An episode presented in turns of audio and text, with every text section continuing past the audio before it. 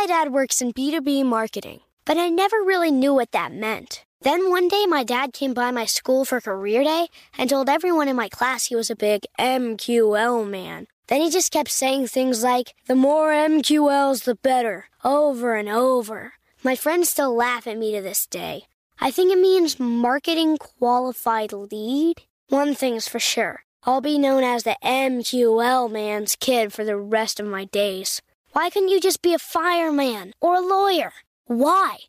You ruined my life, Dad.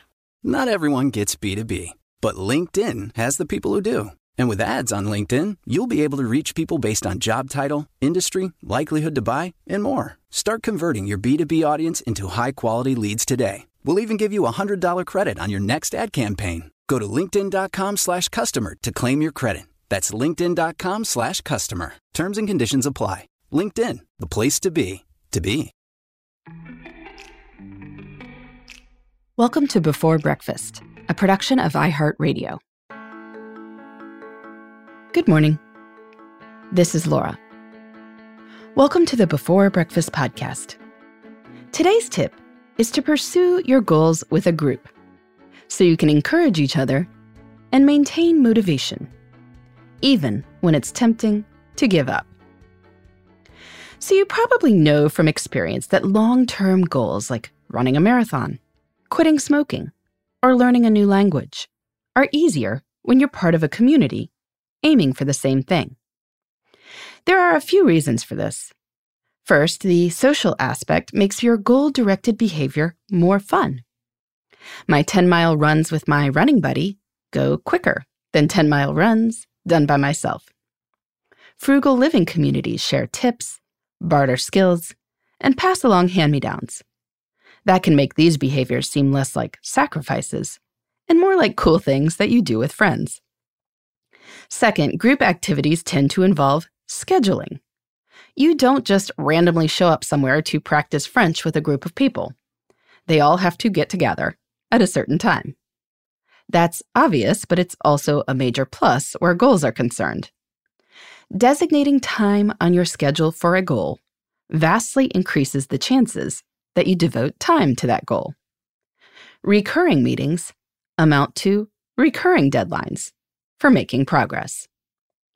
And of course, there is the accountability aspect.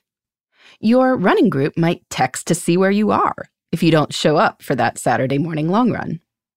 Knowing you need to tell your quit smoking group about that cigarette might just encourage you to do something else to combat those stressful feelings.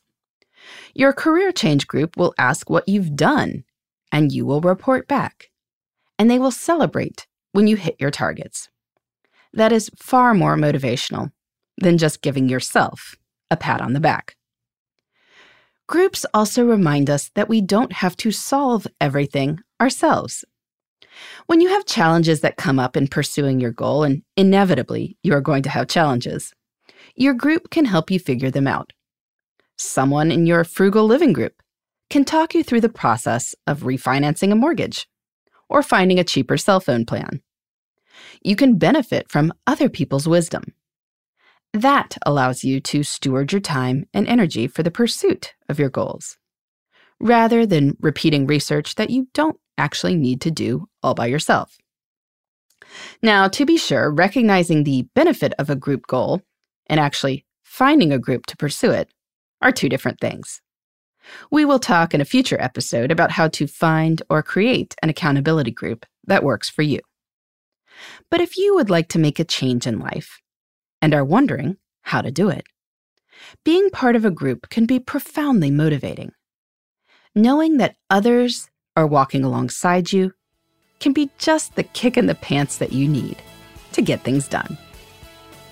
In the meantime, this is Laura. Thanks for listening. And here's to making the most of our time.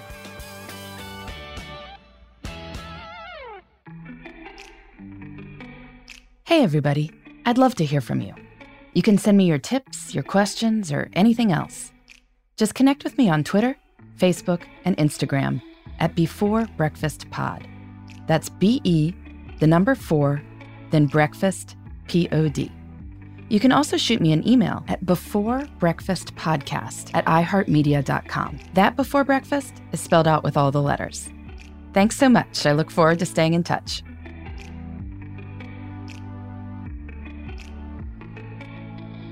Before Breakfast is a production of iHeartRadio. For more podcasts from iHeartRadio, visit the iHeartRadio app, Apple Podcasts, or wherever you listen to your favorite shows.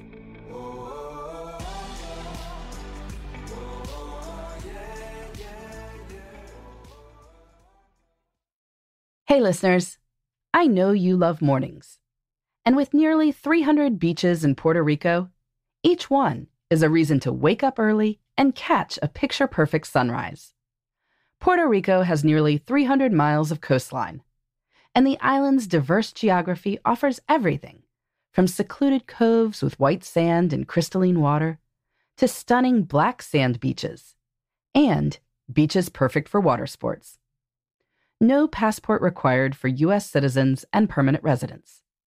Learn more and plan your trip at discover puerto rico dot com.